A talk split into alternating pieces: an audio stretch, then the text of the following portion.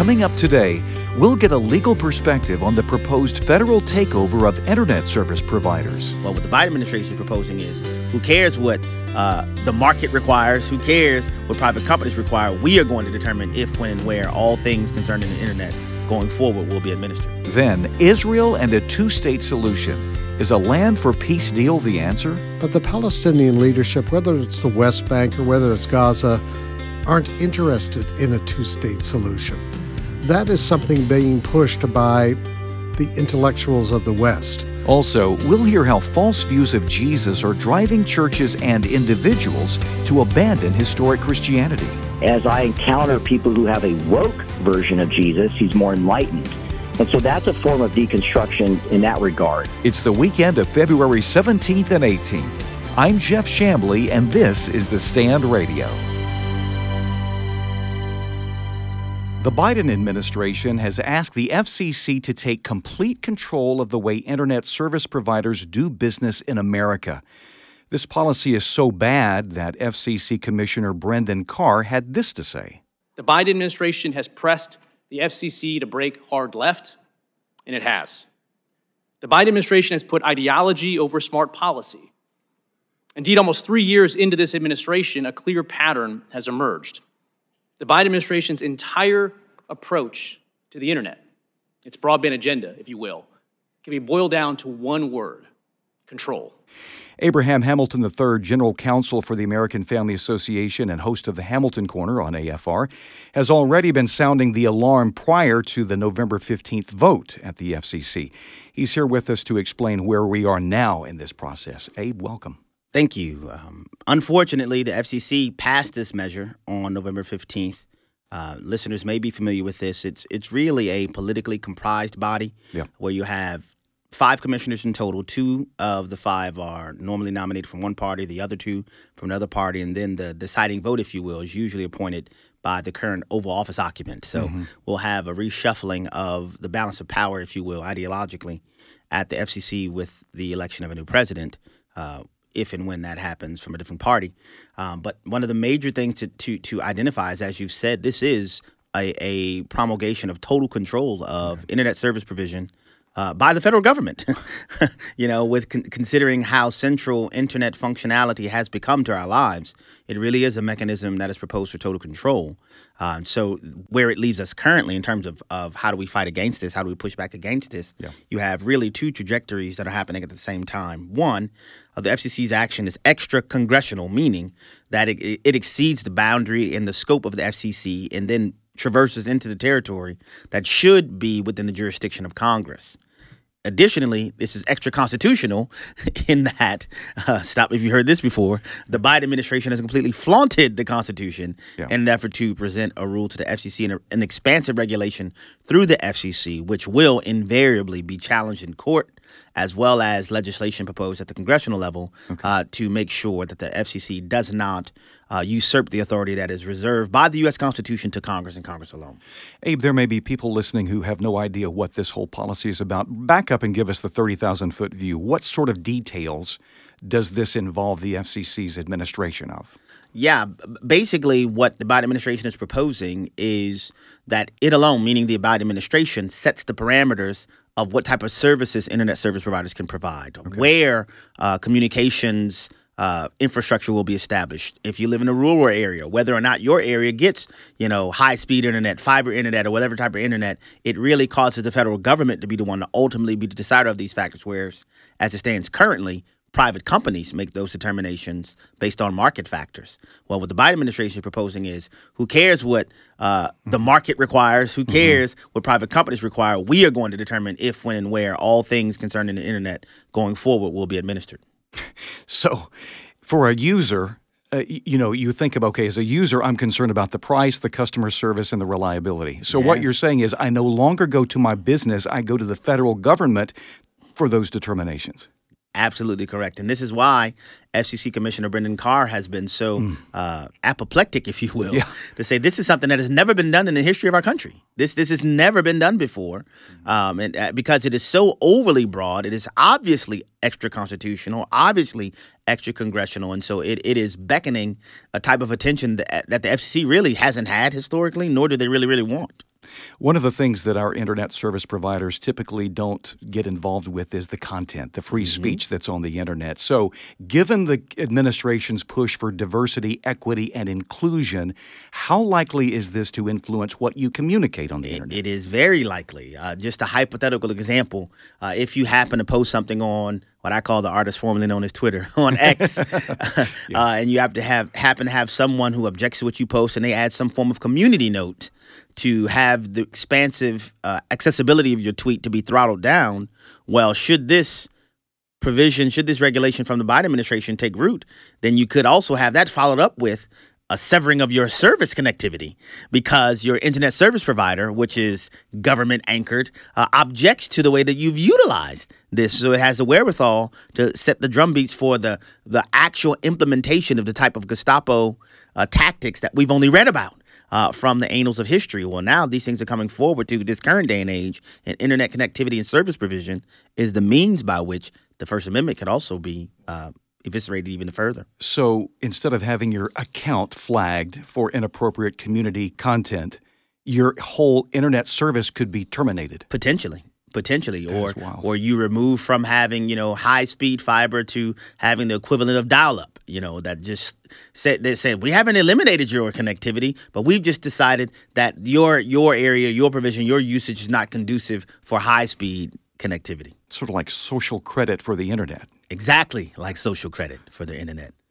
Abe, as we conclude this conversation on this issue, let's bring it down to where we are as believers. I mean, there are certain things that we know. God is in control of, mm-hmm. of everything mm-hmm. that we should not fear. Mm-hmm. So when we look and we see every single door that we have had open for generations in terms of religious liberty, the, the freedom to, to advance the kingdom through our ideas mm-hmm. and the way that we live, how are we to respond to this kind of worldview where complete, total control is being put before us? Yeah, I, I'm always uh, reminded uh, as I communicate with others and encouraging myself uh, with Acts chapter 17 that okay. before the foundations of the world, it was our Lord who determined the boundaries of our habitations mm. and the times in which we would be alive. And then he told us why, so that men should seek God. So it is mm. God's desire for us, Bible believing Christians, to understand what's happening around us, but nevertheless recognize that God has planted us here to be His ambassadors in the face of all of this. And I often uh, draw encouragement um, from you know pastors in the underground church in China and other places where right. they don't have our First Amendment, they don't have our constitutional history.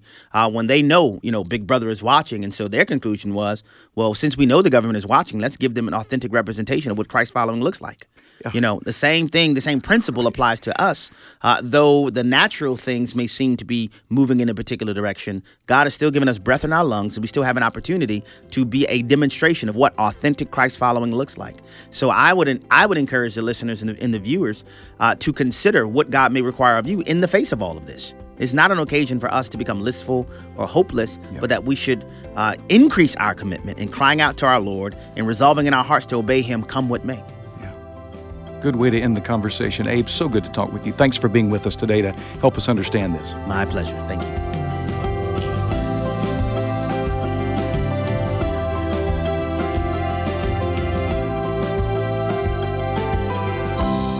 With the war in Gaza now going on for over three months, we've seen a steady shift in world opinion away from outrage against Hamas to one of subtle accommodation. An example of that is the push for a two state solution led by the Biden administration as the road toward peace. Is that a rational response to what was done on October 7th by Hamas? Here to help us sort through that and other questions is American Family News Director Fred Jackson. Good to be with you, Jeff.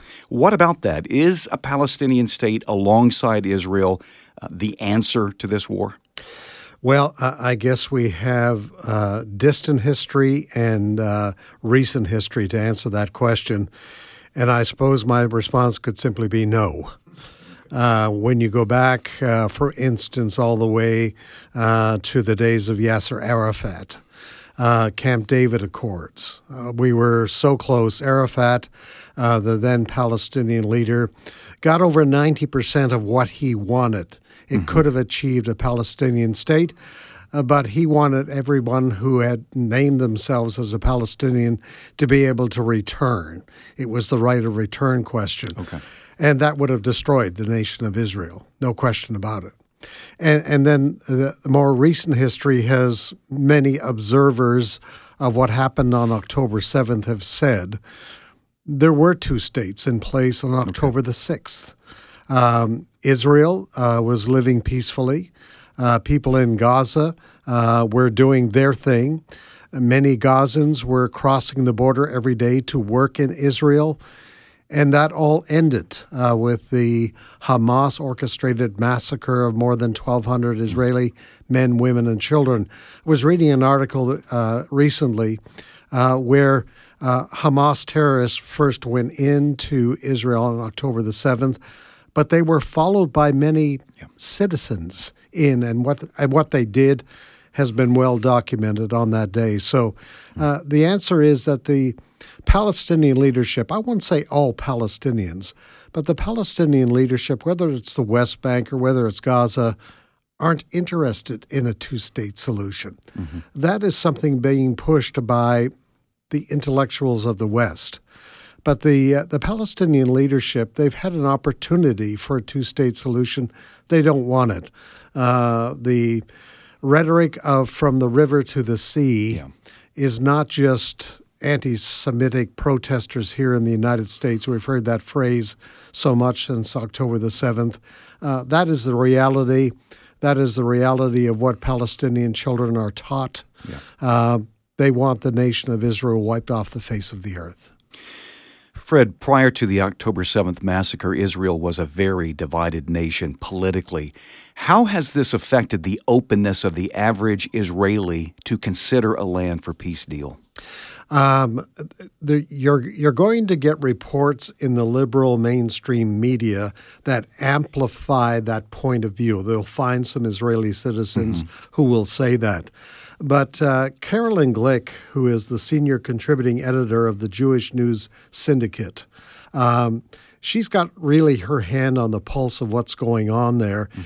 And she's been able to document in recent days the reality that, for instance, the families of Israeli soldiers who are fighting this battle, they do not want Israel being pressured by the United States and others.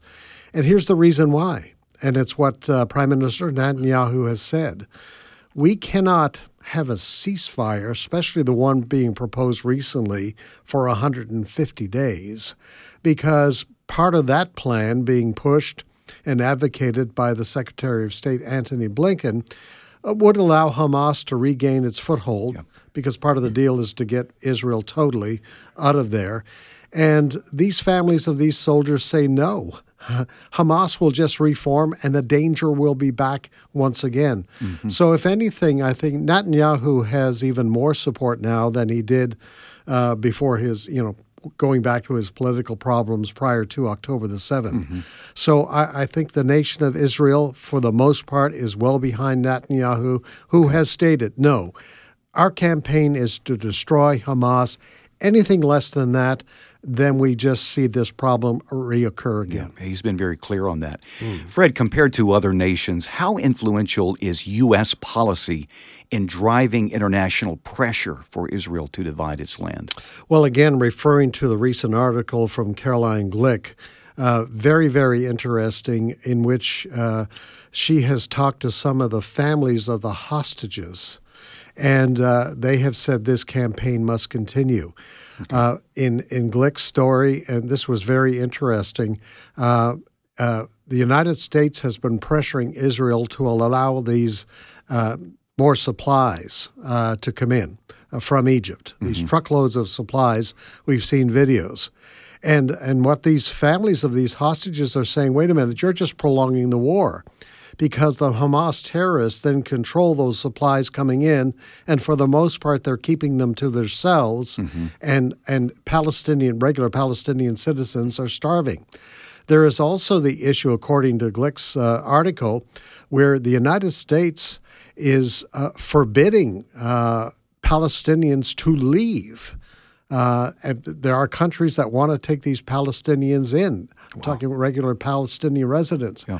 But the United States uh, and uh, Antony Blinken was recently quoted as saying there is no way that we are going to allow Palestinians to leave the Gaza Strip. That is amazing. Um, do you think that Israel's dependence on America's military support, financial support, will have any bearing on how they continue to fight against Hamas, both in the south and the north? Well, in human terms, sure. Uh, Israel needs the weapons that okay. the United States can provide.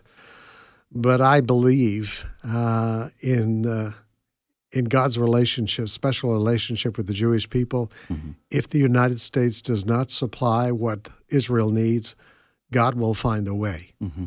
uh, to deal with that. And, you know, uh, the blessings upon a nation are, as we are told in Scripture, uh, really depend on how nations treat Israel. And God forbid that uh, United States turn its back on the Jewish state. Well, we'll continue to follow that story. Fred, always good to get your insight on this. Thank you for joining us. And you can find out more about this issue and many other issues uh, by following the American Family News team at afn.net. Fred, thanks for being with us. You're welcome.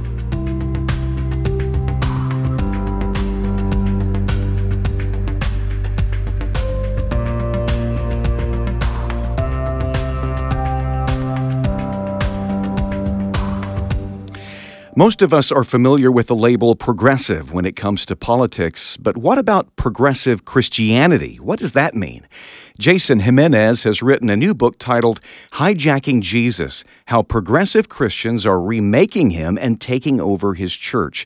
He's with us to shed some light on the issue of progressive Christianity. Hi, Jason. Welcome. Thank you, Jeff. Great to be with you. Tell us what is a progressive Christian? Yeah, progressive Christian on the face of it is someone who has modernized Jesus. What that means is they're looking for a refreshing of Jesus. They don't take him literally in the Gospels because they don't believe the Gospels, the canonical Gospels, that is Matthew, Mark, Luke, and John, are factually and historically true. And they think that by taking it metaphorically, you can derive your own version of who Jesus is to you spiritually. Now, let me just say to your listeners, every progressive Christian, for the most part, is going to have a different perspective because truth to them is relative. Okay. So their experience or their attraction may vary under the umbrella of progressive Christianity. In the opening pages of your book, you said that you've never in your life felt so compelled to write a book as this. That's a very strong statement. Why did you say that? Yeah, this is actually my eighth book that I've been privileged to write. And the reason I say that is because as I was traveling this great country of ours, teaching in churches, raising my four Gen Zers, I got two in college, one in high school, one in middle school. Even as I was having conversations, again, I'm a Christian apologist, so mm-hmm. this is my space that I spend my, my lifetime in, devoting to what the Bible teaches, contrary to what other worldviews, right, uh, oppose or object against Christianity. But one of the things I kept seeing over and over again was that how many people left the church, they still said they believed, or they had this woke version of Jesus. And as I began to assess, Jeff, people's viewpoints about Jesus around the country as I traveled from California to North Carolina, I find that they were having this not a dumbed down version, but a false portrayal of Jesus. And that's why I felt like I need to write this book because the majority view now in America today are not holding to a biblical, traditional, orthodox view of Jesus.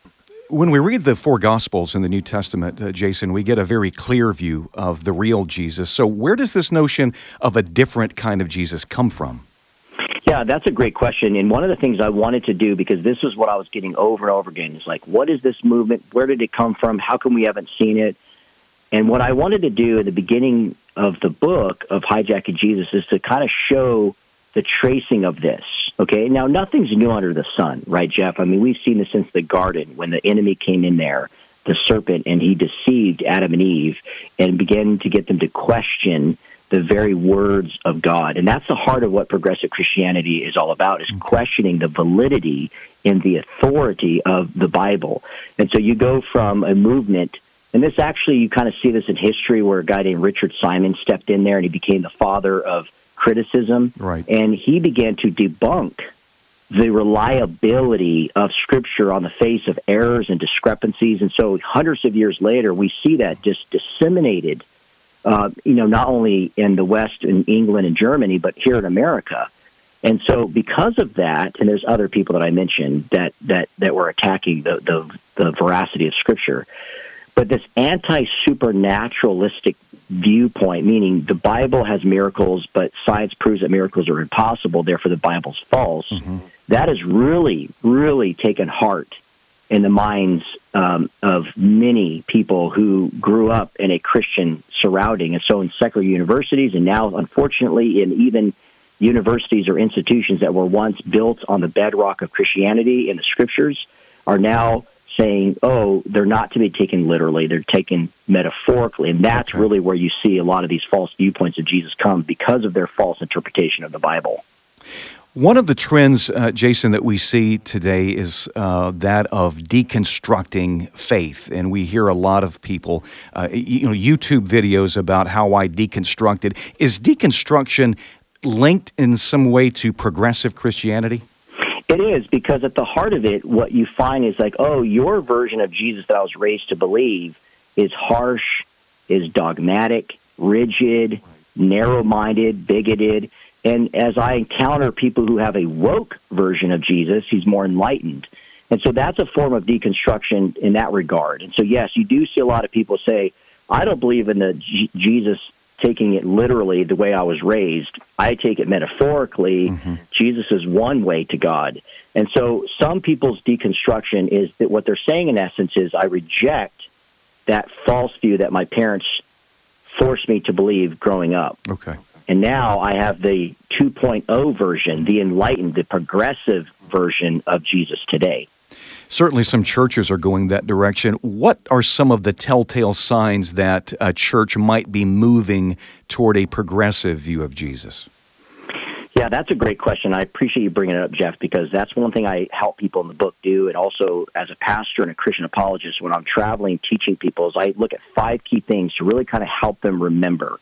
And I give visuals and and so they could visualize this number one is think of the think of the brain think of the mind and at the heart of it to to identify if somebody's going progressive in their church is if they have a postmodern process of not just information but of truth. What that means is truth does not come from God. God is not truth. So they either have a version of God that he is impersonal, we don't really know much about him, and so your experience is what you are to live accordingly as, right? So that's mm-hmm. how you your biasm or your belief system is derived from your own experiential truth. So that's number one. So if you start hearing this commonly and being taught in the church about truth, that it's not objective or absolute, okay. that's a concern. Number two is if they deny Adam and Eve as original historical uh, hmm. individuals who God created from His image, He created the male and female, and they deny original sin, that's another major red flag. Number three is that they are also now teaching that Jesus you know, in the scriptures and all the apostles and prophets, again, as I was mentioning earlier, are to be taken metaphorically. Okay. So they kind of like have these spiritual overtones to scripture and they deny the historical reliability. That's another concern. And the last two is again, Jesus is one way of many ways. Mm-hmm. That's a progressive false view. And the final one is when it comes to the gospel, it's not the person of Jesus, his death, burial, and resurrection. They teach in progressive surroundings, these all inclusive churches with the rainbow flag outside their church. They're teaching oh, well, the social justice movement, that's really the gospel. Okay. Not just Jesus. And so those are five ways to look at it as you're navigating and working through a church to be concerned about. That's very helpful. Uh, some of us may have a, a, you know an encounter with a, a, relative, or you know those awkward Thanksgiving dinners where we have a nephew come over or an uncle, and there's a conversation about Jesus that isn't quite right, not quite biblical. What is the best way to respond to a person like that who's been taken in by a false view of Jesus? Yeah, so this is actually going back to when you asked that previous question. Why did why were you so compelled? Because this is where I spend most of my time, Jeff, is okay. people who are coming to us broken, they're discouraged, they're upset, they're worried because they're having a lot of these conversations. As I just came out of Philadelphia uh, just yesterday, as I'm, I'm, I'm recording with you right now, the reality is people are coming to me in groves with these type of issues. These are not what if situations. These yeah. are real life situations that grandparents and parents, even siblings, are having.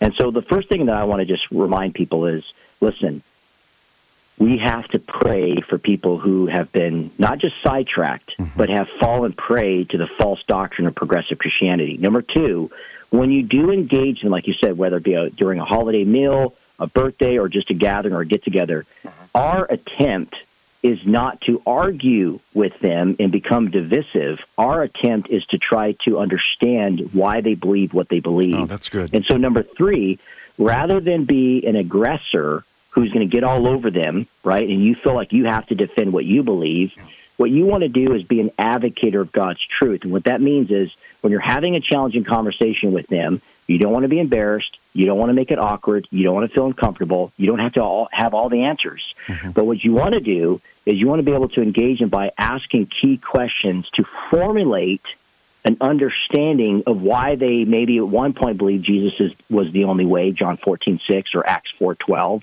And now they're rejecting that notion and that belief and they believe that it's all inclusivity, right? That's the, that's the path forward. And so once you gather that information and understand, again, just being very cordial, being very keyed in on them, and being very interested, that's when you can start then engaging them on the evidence of Scripture and ask them freely if they want to be able to open the Bible with you objectively. Or you guys, again, you guys are yeah. coming from two different backgrounds, two different opposing ideas but can you guys be able to lay out a plan, a covenant, if you will, a contract, to where you guys can reason one to another? And I think that's one of the key things. Most of the time, what happens, people get intimidated, they go into attack mode, and that inevitably does not work. Well, that's that's great advice, Jason. Great advice. Once again, the name of the book is Hijacking Jesus: How Progressive Christians Are Remaking Him and Taking Over His Church. It's available at christianbook.com. You can also find out more about Jason Jimenez and his ministry at standstrongministries.org. And we encourage you to check out the podcast Challenging Conversations. Jason, it's been great to have you with us today and for writing this book is a great help to the church. Appreciate you, Jeff. Thank you so much. Next week on The Stand Radio, we'll talk with Dr. Jerry Newcombe about the illegal immigration crisis on the U.S. southern border and the overwhelming support Texas has received from other states. We'll also hear how everyday Christians are standing for truth in the public square in spite of opposition. If you've missed a part of today's program, you can hear the podcast and review the guest and resource information at afr.net. The Stand Radio is a companion to The Stand magazine. Get your free six-month subscription and read the online articles at afa.net slash the stand. For questions or comments, email us anytime at thestand at afa.net. I'm Jeff Chamblee. Thanks for listening today. Join us next time here on The Stand Radio.